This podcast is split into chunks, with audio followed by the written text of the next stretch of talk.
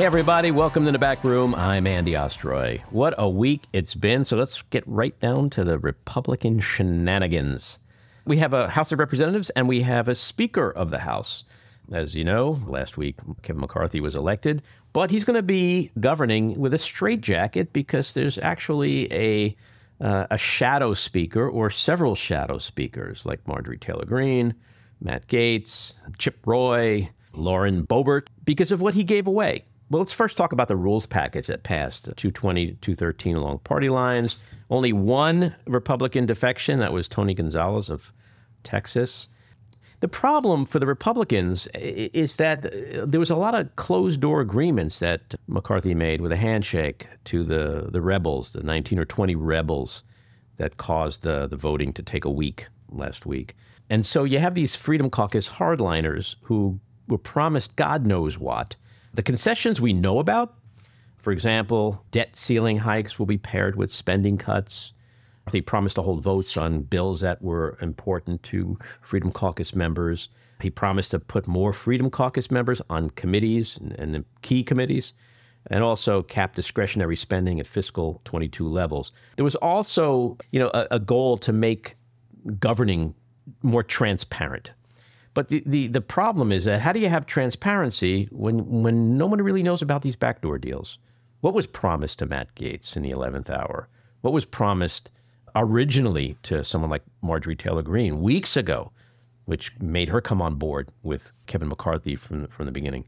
Without knowing what these deals are, how, how the hell do we have transparency? And we have, you know, issues that are coming up like the debt ceiling and, and the spending bills. And these are going to be big fights in, in Congress. And what did he promise uh, uh about that? Did he promise that we're going to shut down the government and just make everything political? Um, we don't know.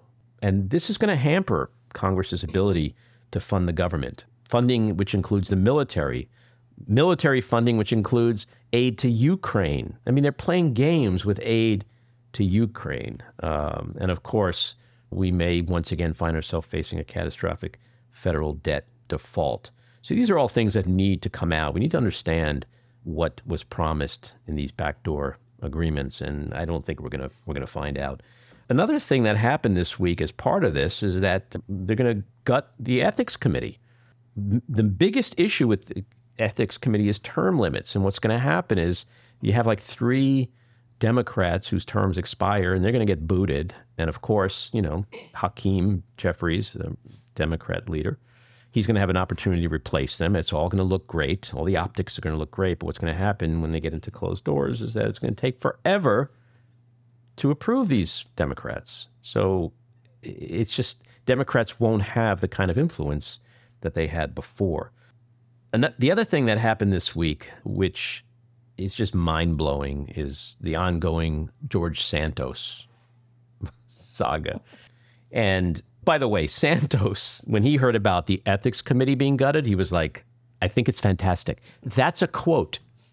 That's a quote. Now, of course, he's going to think it's fantastic because he's the first one they're coming after.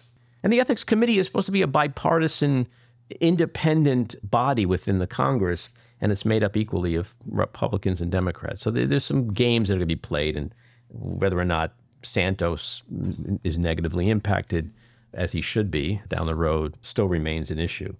So let's play the Santos clip.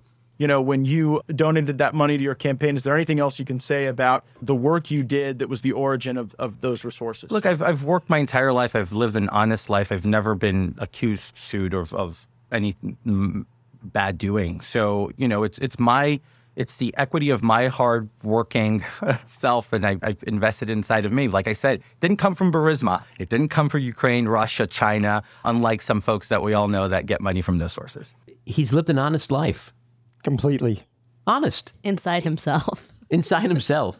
Inside of me. There's a song I'm thinking oh, yeah, that's great. I, I mean, what alternate universe do we live in where someone like George Santos, mind you, he's, he's doing an interview with Matt Gaetz. Like, so it, the the optics of that are insane. But I've lived an honest life.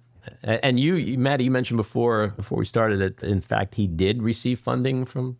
Yes, as a Russian oligarch, which gave money to his campaign fund. So we learned this week that there was a, a an impersonation of a McCarthy aide a fundraiser for Santos, somebody who calls and makes phone calls to raise money for George Santos, allegedly posed as McCarthy's chief of staff, Dan Meyer. This was a, an effort to raise money from wealthy donors. He also used a fake email address to send follow up emails to donors. There's like nothing, he is just so pathologically lying and, and dishonest in everything he does, which makes his comment, I have, I've lived an honest life, even that much more insane. But there's been absolute silence from the, the leadership of the Republican Party. Kevin McCarthy has literally said nothing negative about Santos, but in fact has said this. County GOP call on him to resign today. Does that affect your thinking at all? What do you intend no, to do no. about Congressman Santos? I try to stick by the Constitution. The voters elected him to serve. If there is a concern, he has to go through the ethics. We'll let him move through that. But right now, the voters have have a voice in the decisions, not where people pick and choose based upon what somebody's press has. Would you? Um, so he will continue to serve. Would you, are you going to take any action against him at this point? Are any of these allegations acceptable to you? What are the charges against him? Well, I mean, is there a charge against him? You know, in America today, you're innocent until proven guilty.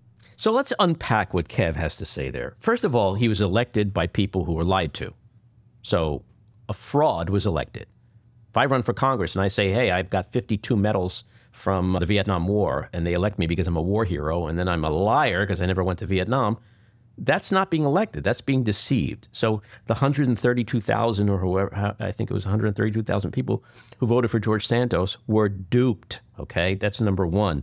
Number two, he's going to go before the ethics committee. Which one? The one you just gutted? Okay, that sounds interesting. Number three, innocent until proven guilty. The man, and I say that I use that term loosely. Santos admitted to lying. He admitted it. So he's already proven guilty.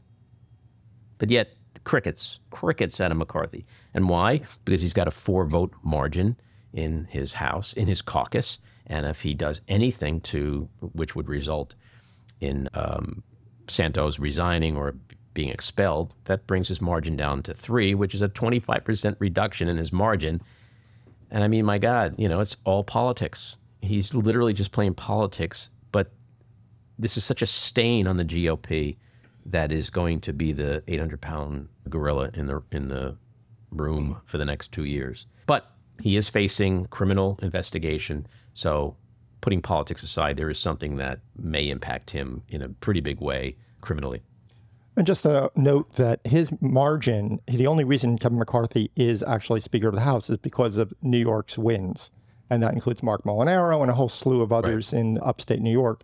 And the thing is, Santos is going to destroy that margin in 2024. The longer he stays there, New York is completely tainted. Every Republican in New York is tainted. Yeah, he should be. You know, there's a part of me that feels like just leave him out there. Don't do anything. Make him the. Po- he's the poster child for the corruption and and swamp that is the Republican Party right now. Yes, the new face, yeah. for sure.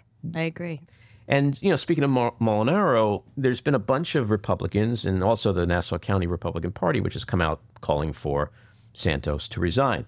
Marc Molinaro from New York 17, Nick Langworthy from New York 23, Brandon Williams, New York 22. These are all upstate New York congressmen, and they are calling for Santos to resign. So I think there's a groundswell that's occurring right now and uh, when these things happen, you could sit at your desk on a Friday, and by Monday, the world could change. So things are moving quickly. It doesn't matter what Kevin McCarthy says, it doesn't matter what George Santos says. It, it just matters in this intangible court of public opinion and media shitstorm how that ball moves and rolls and how quickly it rolls downhill because it's rolling downhill for Santos.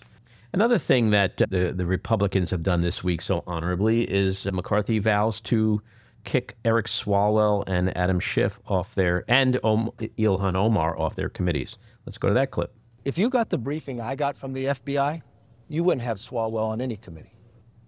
Adam Schiff openly lied to the American public. He told you he had proof. He told you he didn't know the whistleblower. He put America for four years through an impeachment that he knew was a lie. I'm not going to speak to this much because it's just obvious bullshit, but this is nothing but grievance and revenge. You know, you had Paul Gosar and Marjorie Taylor Greene who were booted off their committees a few years ago, and this is just payback for that. But the irony here is that I don't know if you remember, you know, Paul Gosar tweeted this image of Alexandria Ocasio Cortez and Joe Biden basically getting murdered. And like, this is what the Republican Party is. It's like, okay, you get rid of our guy who, you know, sort of intimated that these two politicians should get murdered, and we'll just get rid of two people who are simply doing their job. It's just disgusting how this is. This is how they govern. And, and, on, and along those lines, this week they also created a select subcommittee on the weaponization of the federal government. Uh, again, more grievance, more vengeance, revenge for their god Trump. This is their priority.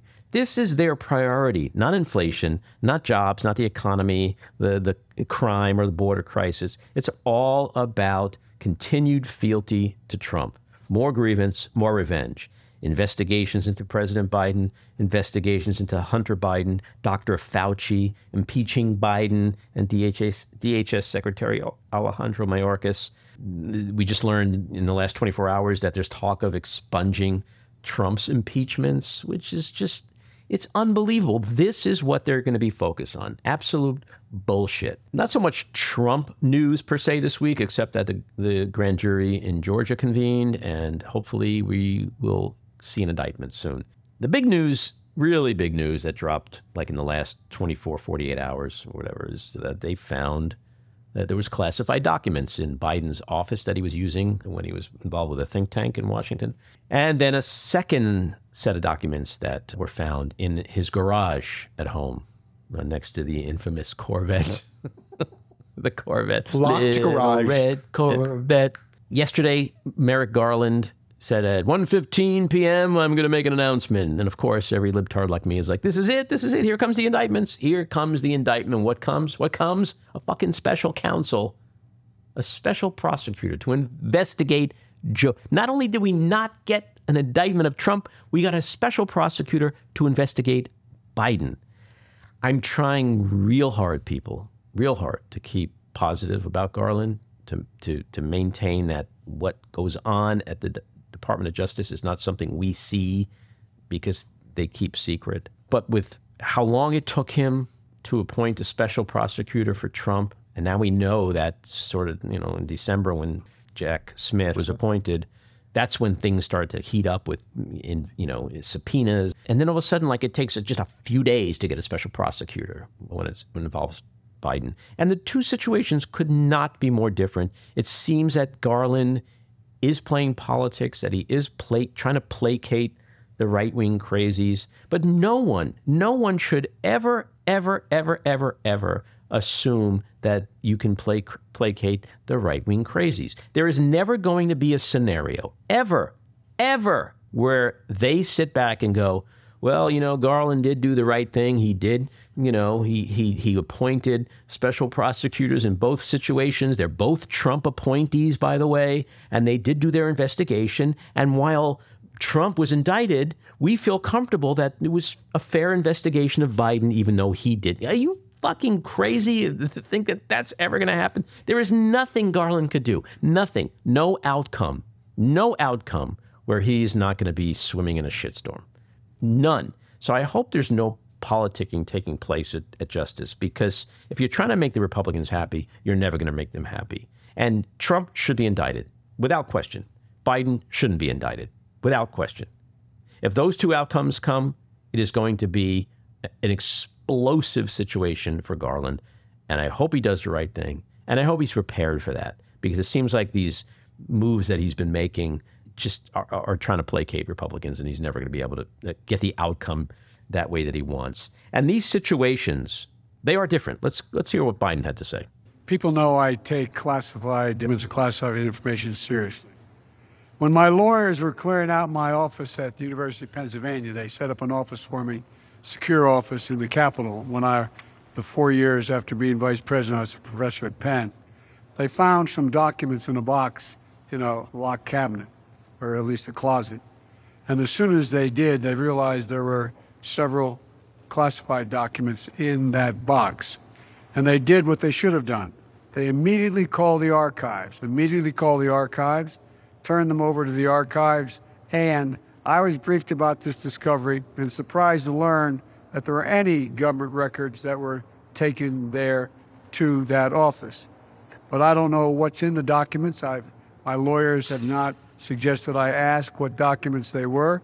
I've turned over the boxes. They've turned over the boxes to the archives, and we're cooperating fully, cooperating fully with the review, and which I hope will be finished soon, and there will be more detail uh, at that time. So here's the key difference with with Donald Trump. You had, yeah, I, I, I didn't take them. Yeah, I did take them. No, they were planted. Okay, they weren't planted. I took them, and I took them. Why? Because they're mine. And you know what? I don't have them anymore. Oh, okay, now you come and you find them, so I lied about that. Oh, do I have any more? No, I don't have any more. Oh, you actually found more. Oh, and they're still mine, and I'm not giving them back, and it's going to take over a year for you to get them, and I'm not going to cooperate, blah, blah, blah, blah, blah. That's Trump. Biden, holy shit, I didn't know we had him. Come, let's take everything you got. Um, let's cooperate and let's get to the bottom of this and, and you investigate and whatever. Those are two very different situations. When you're talking about intent or action versus cooperation, the public statements that are made, check out what Trump publicly said versus what you just heard Biden say. These are two completely, utterly different situations. And guess who agrees with that? Karl Rove. But there are differences. For example, how many documents? In Biden's case, there appear to be about 10. In the case of President Trump, hundreds. How did they get there? We don't yet know how the documents got to the Biden office connected with his activities on behalf of the University of Pennsylvania. We know that President Trump ordered the removal of the documents to Mar-a-Lago. How responsive were they when the, when when the Biden people found out about it? They called immediately, called the appropriate authorities and turned them over. We spent a year and a half watching the drama unfold in Mar-a-Lago, and it had to end in a police search to recover the documents.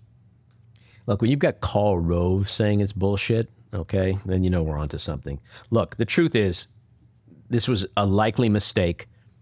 It, these documents were inadvertently taken, probably by a very low-level assistant, when Biden was vice president and was and his office was being packed up.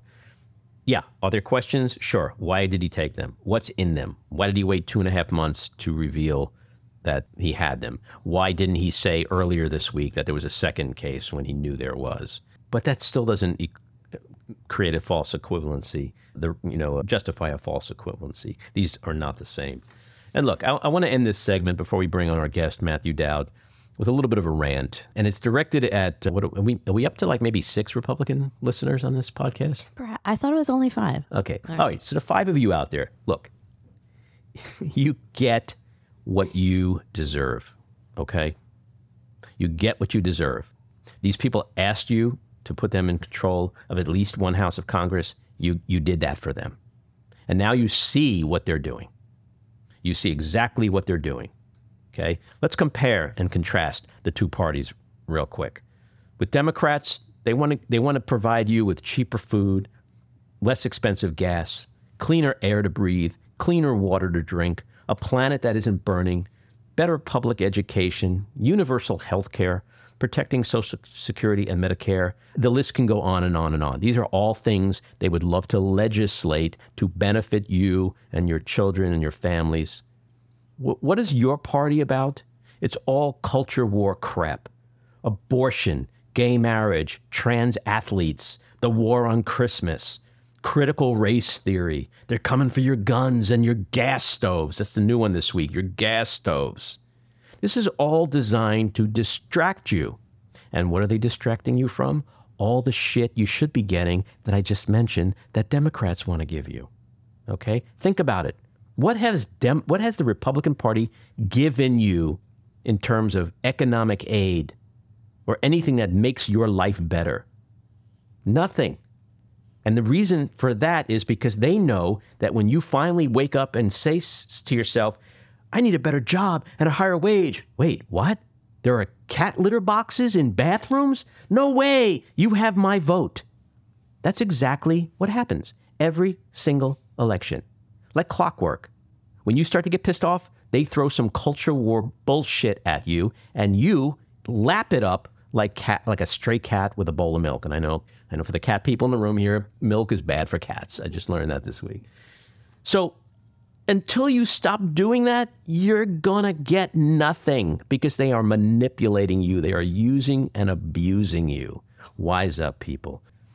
Let's get to our guest, Matthew Dowd. He is a political commentator and strategist, New York Times bestselling author, and media analyst. He was chief strategist for President George Bush and Governor California Governor Arnold Schwarzenegger. He made his own run for office back in 2021 with a bid to be Texas lieutenant governor and as a Democrat.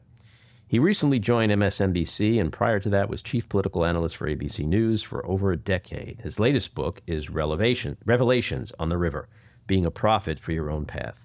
As a philanthropist Dowd has invested in and has served on the boards of the Catholic nonprofit Seton Family of Hospitals, Texas Habitat for Humanity, and Texas Impact, an interfaith group working on behalf of justice. Matthew, welcome into the back room.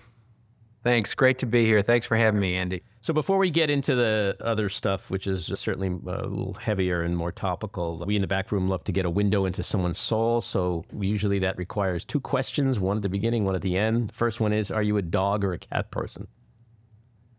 Uh, I would say I'm a dog person. Uh huh. Do you have a? I don't have a dog right now, but I'm a dog person. So you're like dog person adjacent.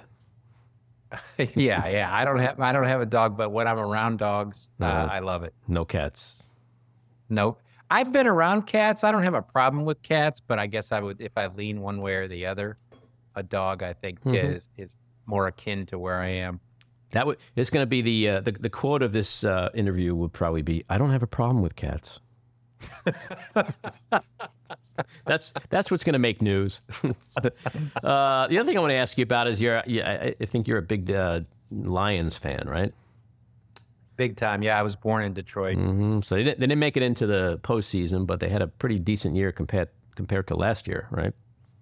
Well, compared to like the last, the last six right. decades or so. I mean, I don't think. I mean, it, they had a really good year. Um, obviously with the way they started, and I mean, it's one of these things where every beginning of every season, I'm thinking, okay, this could be it. Maybe we could win, and blah blah blah. I mean, I've been doing this my entire life, mm-hmm. my whole life. Yeah, I, am a, um, I'm a, a, New York Knicks fan, so I know exactly what you're talking yeah. about. Detroit. I mean, people. The, the Detroit Lions in my lifetime, which is 61 years, have won one playoff game. One playoff game they've won in 61 years. And so I was, people are like, why is everybody in Detroit so celebratory? They didn't make the playoffs. So that I said, people don't understand. If you're a Detroit fan or grew up there, that that we're we're in such a desert uh, any little like cup or teaspoon of water is will will will be overjoyed about. So yeah, I've been a Detroit Lions. I've been all I'm an all Detroit team fan because I grew up there going to their games and all that. Mm-hmm. But yeah, I'm a Detroit Lion fan. That's the thing about sports fans and Trump fans. They're just incredibly loyal to the end, no matter what. it's just an well, interesting you know, parallel. I just thought. Yeah, of. well, and but the big difference, the one thing I think and I don't know how you are, but one thing I think that I, one of the great things about sports is it's one of the last unifying aspects of society. Mm-hmm. So you could go to a stadium and sit next to, you know, a Trump person, or you could go to, you know, a basketball game, a college football game, and, and everybody is in the same mode. There's no distinctions and there's no differences whether somebody's super wealthy or just making it by. Um, sports is one of the last, though it's beginning to have its divisions. But sports, and obviously the D- Damar Hamlin thing has showed mm-hmm. the just unifying nature of things of sports. It's one of the last vestiges of a unifying thing in the United States. Yeah, well, it's just it harkens back to when remember when Trump started bashing the NFL yeah. And I remember thinking to myself, like, okay, this is this one's not going to work for you, buddy, because like you're not going to get those dudes off the couch on Sunday, you know, to to you know, in, in some revenge thing for you. Like this is where they're going to draw the line because when it yeah, comes to sports, they're not going to stop watching the NFL because you told them. Yeah. Now I guess it seems like it's more popular than ever. So who's your Super Bowl prediction? I mean, I I. I, it's hard to bet against Patrick Mahomes in Kansas City. I mean, mm-hmm. it's just really hard to bet against him. I mean, I think the Eagles depend on Jalen Hurts and how well he is and all that. But if I had to put, you know, a sort of lean in a direction, um, it's Patrick Mahomes. But you know, he's got to go through Josh Allen. He's got to mm-hmm. go through Joe Burrow. Um, so, but I think if I would lean in one, you, it's just that guy is a, such a phenomenal talent, and I got to know him and watch him a little bit because he played at Texas Tech, Mm-hmm. which is up at Lubbock, and you know, obviously they played in the Big Ten. I mean, in the Big Twelve. So I got to watch him a little bit before he became a pro. The guy is unbelievable. Yo, he is, and uh, I he's he's in my uh, pick too. Uh, except I'm I'm bucking the trend a little bit, and I'm I'm I'm looking for a Hollywood matchup with him and uh, Brady. I know it's a long Yeah. shot, but and everybody's. I would love to see that that the, the, I'd love to see the Bills go to the champ at least to the championship just because Mhm. it's such a great story, right? Mhm. And my guess is what we're going to see this weekend uh, when the Bills play their first playoff game and Damar Hamlin is home. Mhm. My I wouldn't be surprised if there's some very something that tugs at all their emotional heartstrings that happens on that day this weekend. Well, it's like the game last week where the first play was a Yeah. you know a, a kickoff return. Like you can't script that. There's a part of me that almost thinks like, did the other team, you know, they let him do that a little because it was it was just great television and uh, really tugged at the heartstrings. So Yep. I want to ask you about your childhood. Sure. Were you like an eight-year-old little politics nerd? Because I, I find that sometimes when you talk to people who work in politics, their interest levels uh, were obtained at a very early. Like, but I was eight years old and I was hanging around, uh, which is kind of crazy. I was hanging around Nixon's local headquarters in my neighborhood, and I was passing out bumper stickers and buttons for Richard Nixon, if you can believe that. So even at that age, I there was something that was brewing. Was that a similar situation for you? Yeah, it was. Um, I mean, I've come from a rather a large I- Irish Catholic family that grew up in Detroit. Well, one I'm one of eleven uh, kids, Jeez. and politics. The people weren't. My parents weren't active in politics, but politics was always discussed. Mm-hmm. They were very. They were conservative Catholic. Um, that's how they. That's how they were raised. That's how they raised us. Many of us bucked it. Obviously, out of eleven, many of us bucked it along the way. But I remember my interest went to a whole new level when during Watergate, and I remember just uh, going. We'd we'd vacation up on one of the Great Lakes in the summers of the Watergate hearing. I think I was eleven or twelve, and I I didn't go out to the beach. I just watched the. And my brothers and sisters thought I was nuts. You know, like what are you we're out here? Why are you doing? And I was inside watching. You know, Sam Ervin. And, and Howard Baker and, and, and John Dean and all of that. I, I just got entranced by it. And from that moment on, I was like, I want to, some way, somehow, I want to be involved in this. Mm-hmm. And that, after that summer, I started volunteering in different stuff in Michigan. I got involved in college. I mean, so it was, I was 11 or 12, got completely hooked through Watergate. Mm. And, um, and uh, that was it for me.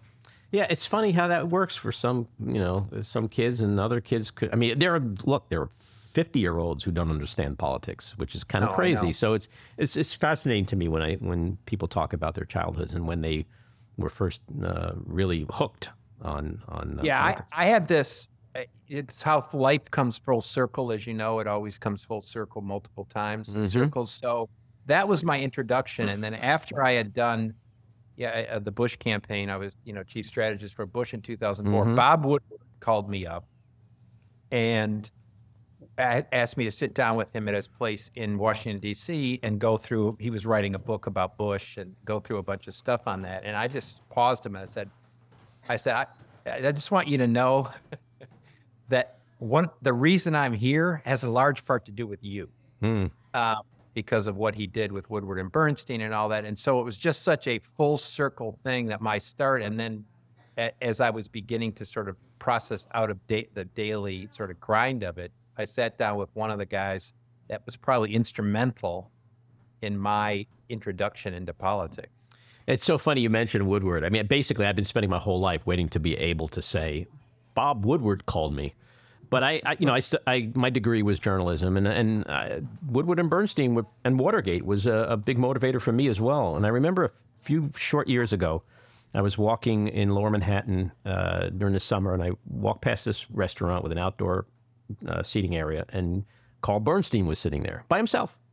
And I walked past, and I got about 20 feet past him, and I said to myself, You're going to regret this if you don't stop, turn around, and go say hi.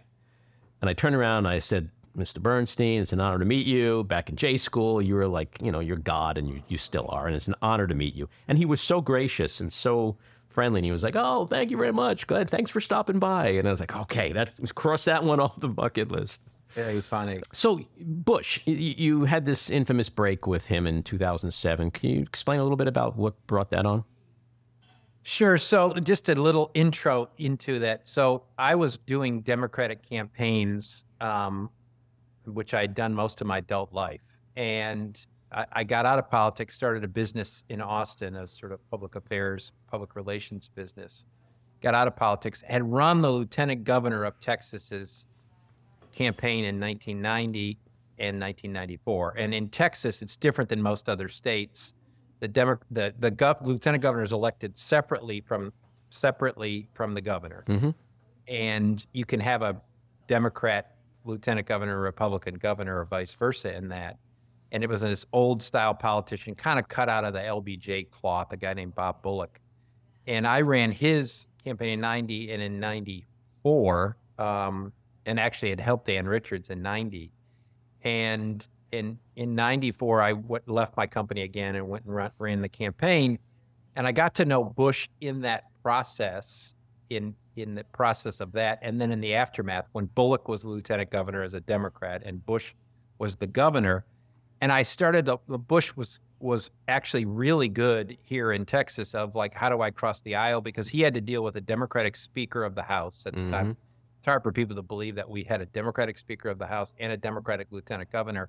And the Lieutenant Governor in Texas basically runs the state Senate.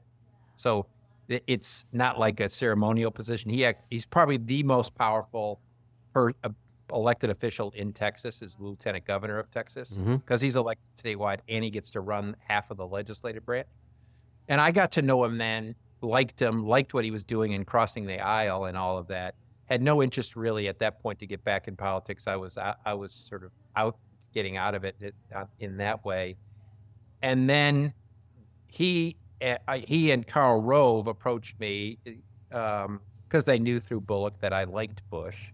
Approached me about doing the campaign, um, and I was one of the former Democrats. There was a few of us that sort of became worked on the Bush campaign, and my whole my whole desire in that was like if we could do in Washington what was done in Texas, where you could work with Democrats and get mm-hmm. stuff done. That was sort of my desire, and that was really what Bush's push was uh, in the early days, and sitting down with us and all of that. So fast forward 2004, I was both the chief strategist. I began in 2004 to have misgivings about it all. I, I eh, the, the reality was when Cheney was first picked in 2000, I was like, ah, because I wasn't I, I was opposed to the Cheney pick internally, right? Um, I thought it was a bad move. I didn't think it was the right direction. I actually wanted Senator Danforth, former Senator Danforth of Missouri, who I thought would have been a great vice president. You know, former minister, Episcopal minister, really good guy, moderate Republican, but he chose Cheney.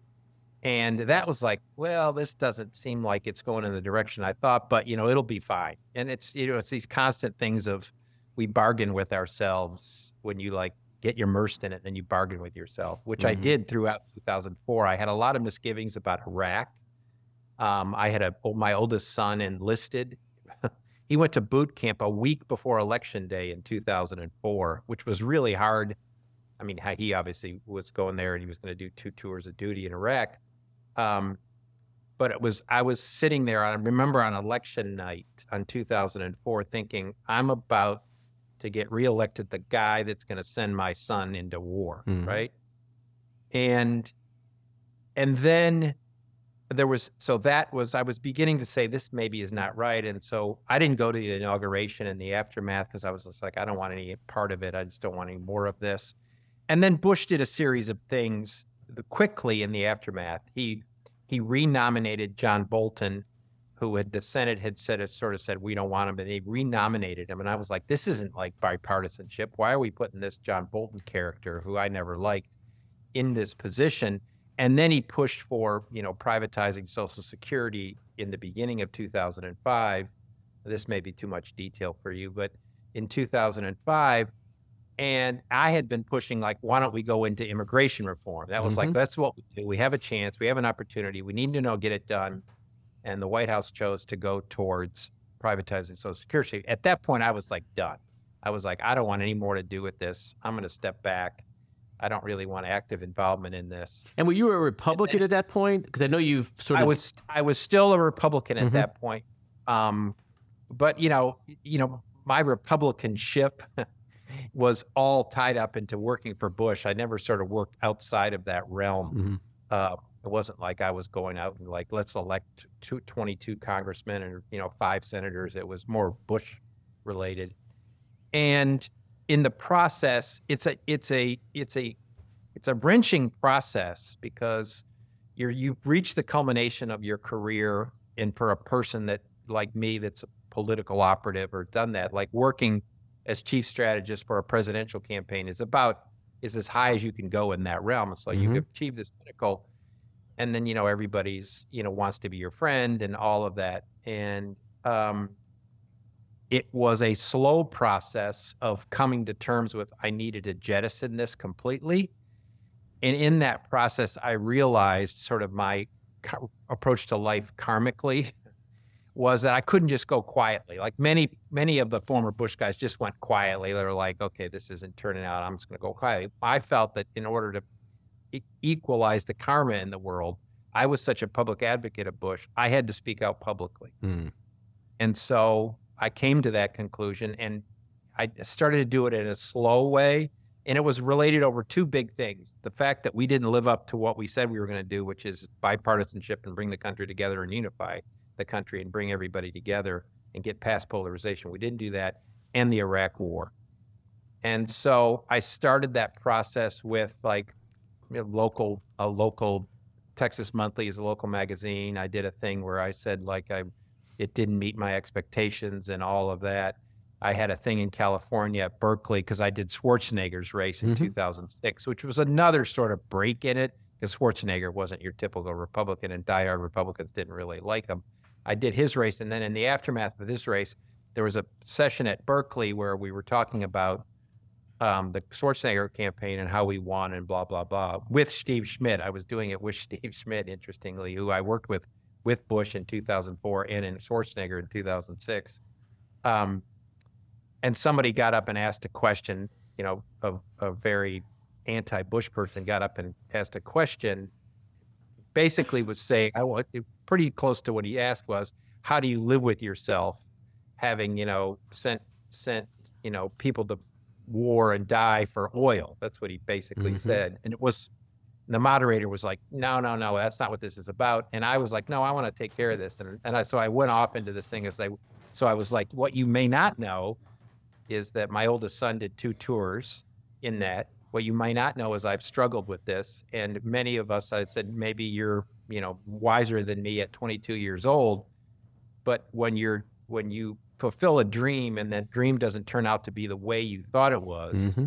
how you break with that or how you come to terms with that is a process mm-hmm. and then that happened that got reported on and then Jim Rutenberg from the New York Times, who I knew he was a friend of mine, called me up and say, "I have seen these couple of things. Would you want to sit down and chat about it?" And so I, I was like, "Sure." So he flew down to Austin, we went and met at a Mexican restaurant, like 150 feet from where the Bush campaign was headquartered.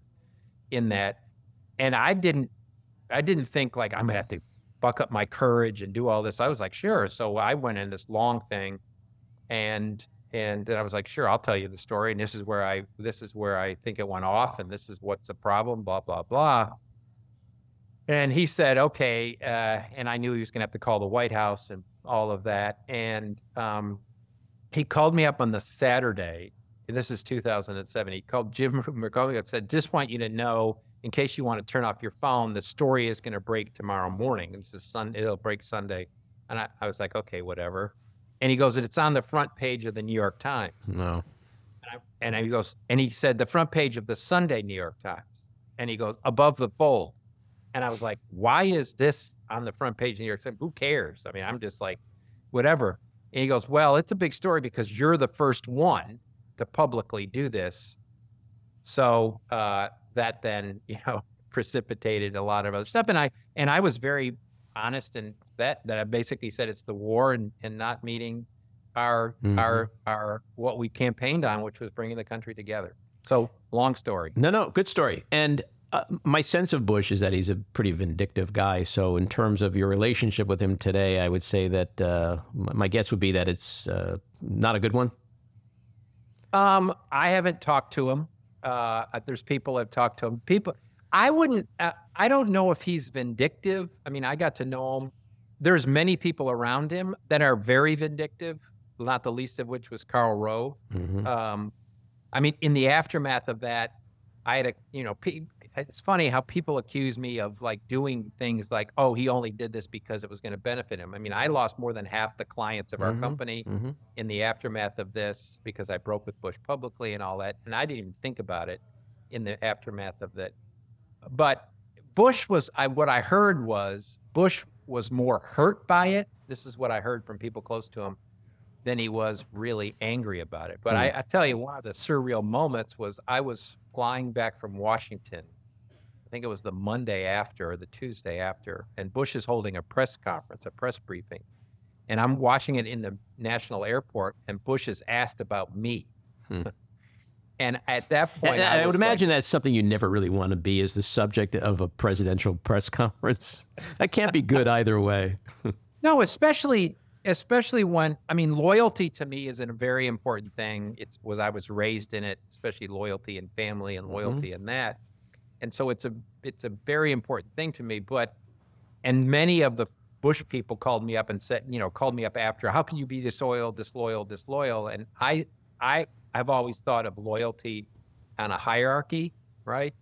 And yes, loyalty is an important value, but loyalty is a hierarchy. Yes, you should be loyal to a person, but if the person is is running running counter to what you believe is truth and your truth, you have to be loyal to something higher than the person or the party. Right. And it, Some- but isn't yeah. that isn't that the problem with the Republican Party today? That is precisely the problem with the Republican Party. All the things we've been talking about, the things you've talked about, don't exist. There's there's no higher uh, authority. There's no greater value system. It's all about self and and greed and fealty and all these things that we see.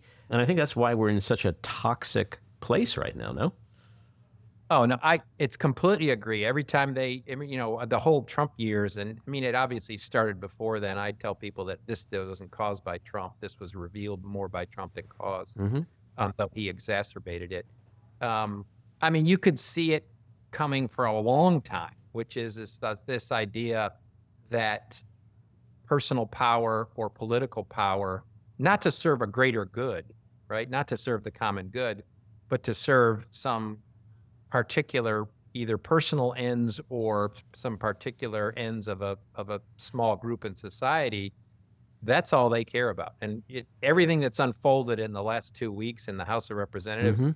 is a perfect clarification of that So let's talk about that because this has been a busy week, week and a half, two weeks. The House just seems like it's in a state of chaos. Uh, McCarthy is a straitjacketed speaker. We likely have shadow speakers in Marjorie Taylor Greene and Matt Gaetz and Boebert and Chip Roy and all those uh, rebels. How can how can this end up in a good place for the Republican Party on any conceivable level? How is this not a gift to the Democratic Party? Um, well, I think in the short term, I think they feel like they can enhance their own in the same way we just described about it. If their goal isn't to accomplish public policy, but their goal is performance and and achieving some level of personal political power in this, then then obviously it's successful for them in that way, Mhm. right? But I mean, for, for, Um, with with the exception of a four vote margin win in the House, that has not worked for them in the last four years or so of, of pretty much every election that we've had. It's not. It doesn't seem like that's a winning strategy. That performative strategy. Well, no, no, not if you want the majority of Americans behind you, right? So then, that, that- but I think they've given up on the idea that they want the majority of Americans behind them, and I think they're using every every every broken means of our democracy, and I believe that dem- our democracy is broken to a degree Mhm. because we no longer have representative government. We don't have a a government that represents the majority of the people. Mm-hmm. And so, in the short term, because of the way gerrymandering and our and the way people have live and move in states and the way our Senate is elected and the way the electoral college is, they can benefit it from it that in the short term. So I think they can win the Senate back in 2024. My odds are I think they win the Senate back because of the seats that are up and all of the Hmm. Is I think the likelihood of what happens 2024 is the Democrats take back the House and the Republicans take the Senate. And then you have an electoral college situation where you could easily have, if it's not Trump, and I don't think Trump can win, but if it's not Trump and it's somebody like Trump, Trump light, like DeSantis or whatever, Ron DeSantis can win the electoral college because of the way the patterns Mhm. are, in our country, even though he'll likely lose the popular vote by five, six, seven million votes. Uh, uh, well, yeah, as do most Republicans who, who run for president. I mean, once they haven't, you know, for the most part, haven't won the popular vote. Uh, So they're so in the short term, they can take advantage of the divisions and the way the structure of our democracy that is, in my view, unrepresentative today, to achieve some political success. But they Mhm. can't.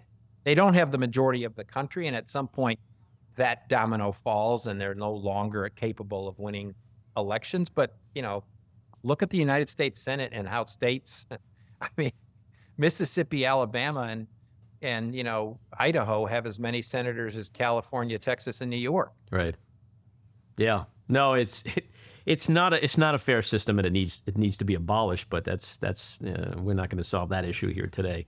But uh, so you look at the moves that they've made, whether it's getting rid of the you know gutting the ethics committee, or you know uh, talk of stripping Swalwell and Schiff of their committee assignments, to expunging the Trump impeachments, like what happened to inflation and crime and jobs and all the important I'm, I'm not even talking about like hunter biden's laptop yet. Like that's like phase two of the the governing. Like it, it just seems like it is going to be they're, they're going to be tripping over themselves with bullshit the next two years vindictive Yeah, grievance they- grievance based bullshit Yeah, I thought, you know, I, I don't know if you remember this, but right before election day and after election day, I thought the best thing that could happen for Democrats, and I thought the likely thing that was going to happen for Democrats is they'd keep the Senate, lose the House, but not by a lot.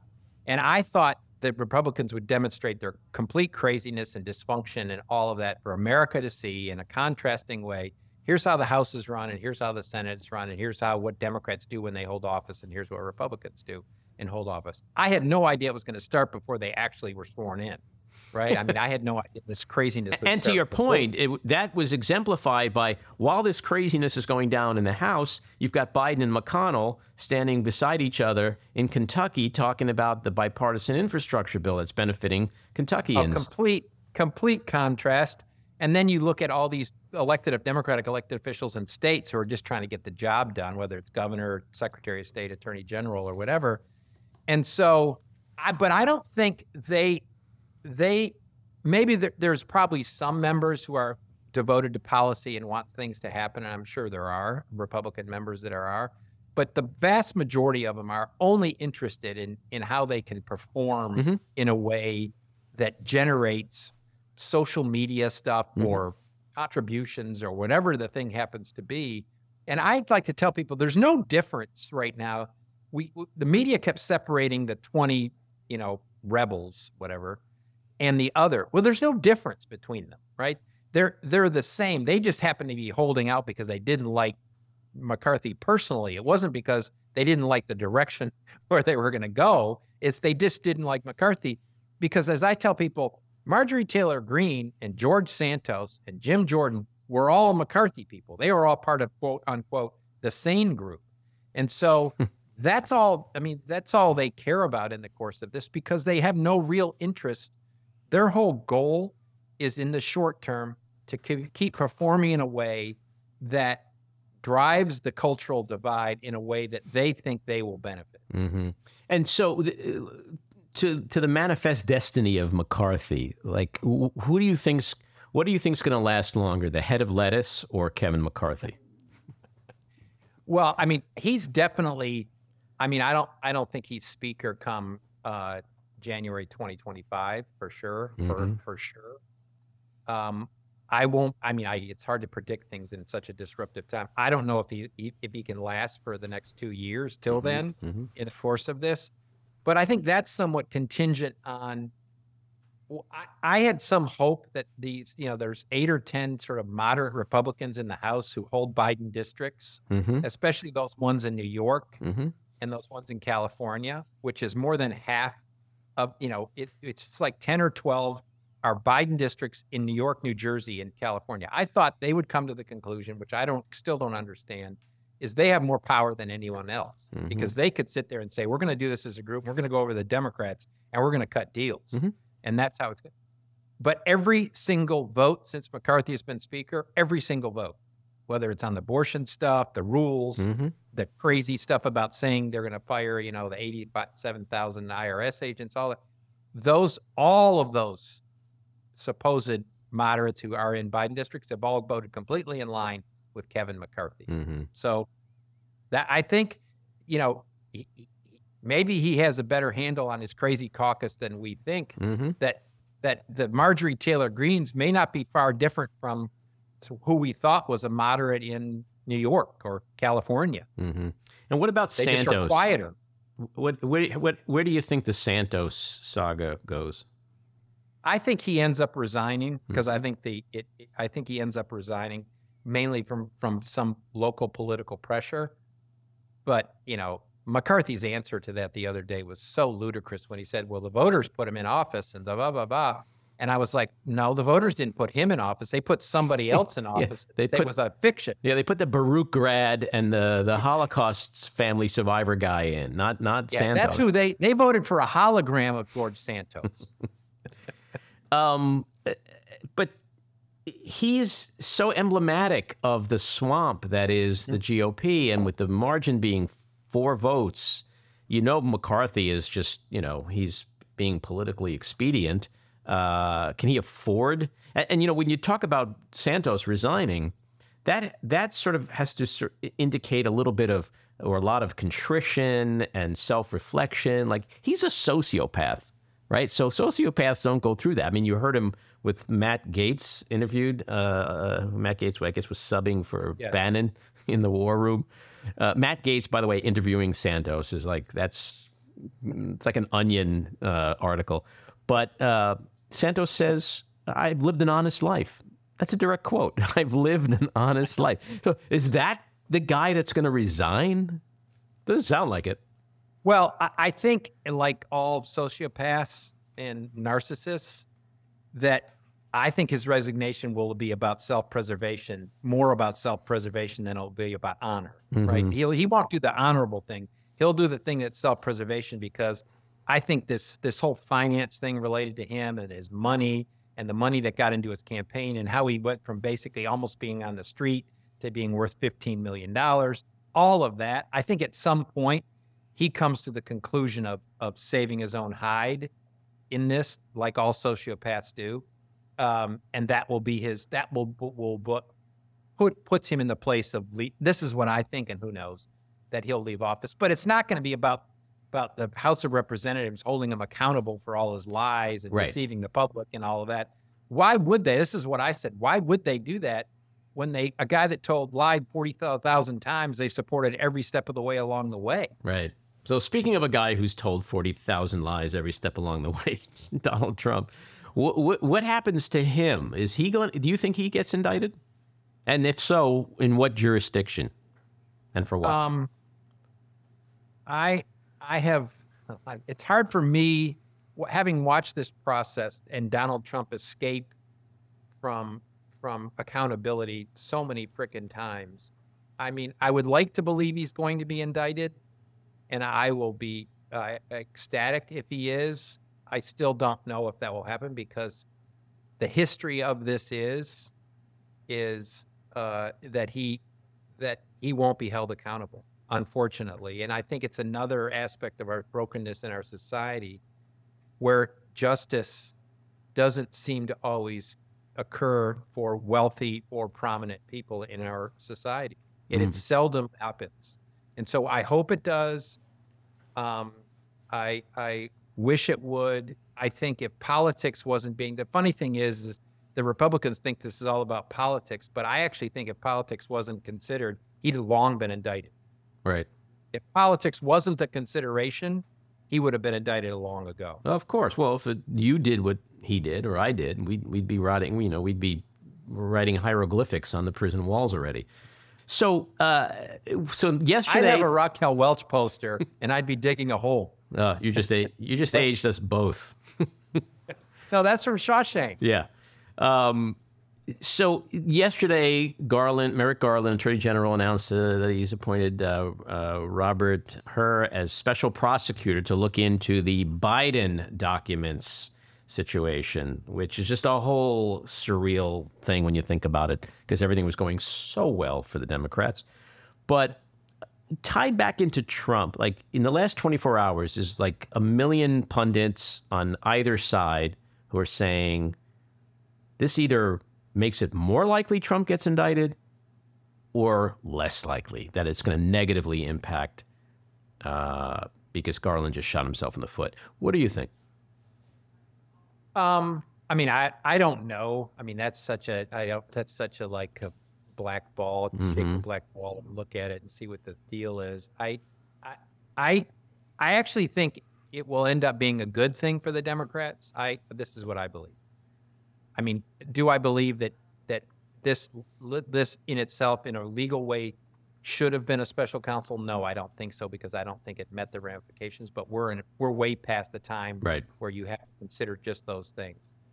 But I think it will show. This is what my expectation. It will show when this is finally unfolds. It will show that Biden's thing, while while irresponsible or whomever was involved in it, was a was an inadvertent error and a mistake in this, and Trump's was a mm-hmm. concerted effort to undermine the law and the system and all of that. Mm-hmm. And so that contrast will, I think, will be beneficial.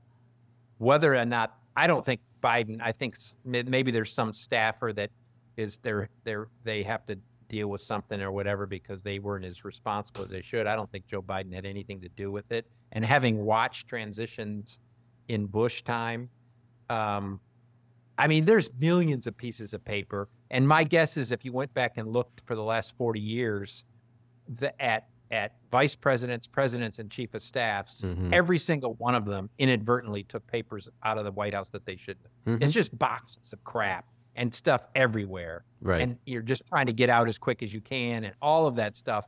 Whether that's Democrat, Republican, they've mm-hmm. all done it. Mm-hmm. We just never heard about it. But um, I think that's what we'll end up with Biden. So mm-hmm. I think the contrast is good. It's just a a, a short term political problem for the White House because, as you know, what most people and supposed to most low information folks and independents and all that they look at the headline in right. classified documents, Biden, Trump, special counsel, Same and that's kind of all they focus on. Right. Yeah. Well, and you know, I think you're right. I think in the end, intent and obstruction and public statements and all that is going to be the thing that contra- contra- uh, contrasts the two. You know, you're right. If we go back decades and decades, it probably existed with everybody else. But, you know, the difference with Trump is that he's the only one that actually said, they're mine. like after he no, was told. I'm saying the inadvertent thing happened over and over. Donald Trump is is a is a whole new degree of of stuff. Right. Right. And and so what Garland is doing, I, I think he's in a really thick bind. He's in a no-win situation. He's going to be damned if you know, damned if I do, damned if I don't. There's never going to be a scenario that's acceptable to the Republicans, to the the the, the extremist wing of the Republican Party. There's, especially if Trump gets indicted and Biden doesn't. So I, I mean, I, I just don't know. I don't know what in the in the end. If Garland is trying his damnedest, which he is, to look impartial, to be fair, you know, to create a, a balance and equity, who's who's he pitching that to? You know what I mean? Like those well, people don't care about that. Here's my fault. Here's where I find fault with Merrick Garland, who I think is an impressive person and from all intents and person is a person of great integrity. Is Merrick Garland, and this was my fault of Joe Biden early on. Merrick Garland and Joe Biden were acting as if they could go back to a Washington, the Washington D.C. that they had in their in their childhood right. or whatever, their you know, adulthood, that still existed. Mm-hmm. It doesn't. Right. Right. That's gone. The Republican Party, as they knew it, of people that were, might be conservative but were rational and reasonable and had integrity, is gone. But and Joe Biden finally, it took him a while. He finally came, you know, he finally went through the stages of grief, right? Where he was in denial and then he was angry and then he finally got acceptance. This is who they are, right? Mhm. Now he's dealt with them that way. He got there. I think Merrick Garland still thinks as if I can cre- I can do the right thing and create the perception so that it will be acceptable Mhm. to all all players in this, and that's a fiction. That that doesn't exist. And I, in my view, he would be much better off in saying the perception be damned, the criticism be damned. I don't do this. I'm going to do what's right. I'm going to do what's what's according to law and justice and the truth. And this is going to do it. I don't care who says what or what they say. And I'm not going to worry about quote unquote creating perceptions or showing that I'm bipartisan because it doesn't matter. Right. It doesn't matter. Yeah. No, there's no one that's going to be like, hey, he he did what was right. it's like it's not going to happen that way. All right. So my last question is the second question of the uh, window into the soul. Music, big window into the soul. Give me your top five artists of all time. uh, Johnny Cash, um, uh, Merle Haggard. Um, you're going to see, see a theme here. Um, uh, Wait, you're from Texas, right? no, I'm from Detroit originally. Ah, Um, there you so- go. So and you got M- is uh, Eminem in there? I, I wouldn't call it. I like Eminem, but he's not my top five um, at, uh, at all. Bob Seger, Mhm. I'll give you Bob Seger's in my top five, and he's from he's a he's a Motown, he's a Motor City guy. Mm-hmm. Um, uh, let's see who else. If I could go, um, uh, Frank Sinatra. I, I'm. A, Hmm. I mean, I, you probably. I'm probably like not the. Frank Sinatra is up there. Um, I have to say, I've.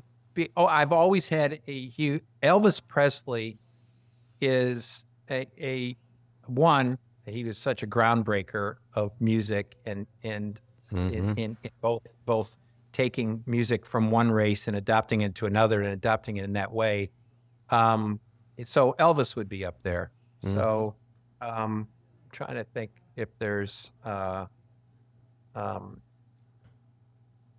yeah, that would be I thought that would be it. Okay. And uh, we'd be remiss if we didn't call attention to the fact that uh, Lisa Marie Presley tragically Yeah. suddenly died yesterday. I think she was 52 Oh, or just 54. awful, sad news, especially after watching her at that at the Golden Globes when uh, Austin Butler, who I I'm fascinated by his uh, his morphing Yeah. into Elvis as a person. Yes. it's kind of crazy. when he smiles, the cheek, like, it's like, whoa. that's And then Elvis right there. I was watching an interview with him. This was before that, and I noticed it. I think it was with not with Jimmy Kimmel, Fallon, Jimmy Fallon, and I was like, "Where did this Southern accent come from?" And he was just talking regularly. He wasn't Mhm. like, and and I saw he he gave an explanation for it, which was, you know, I was immersed in this for three years and all of this, and it became part of my DNA and all of that. But it's a I mean, he did a phenomenal job in that Mhm, movie. mhm. I've rewatched that movie three times, and it's just his his ability to become Elvis Yeah. was amazing. transcended.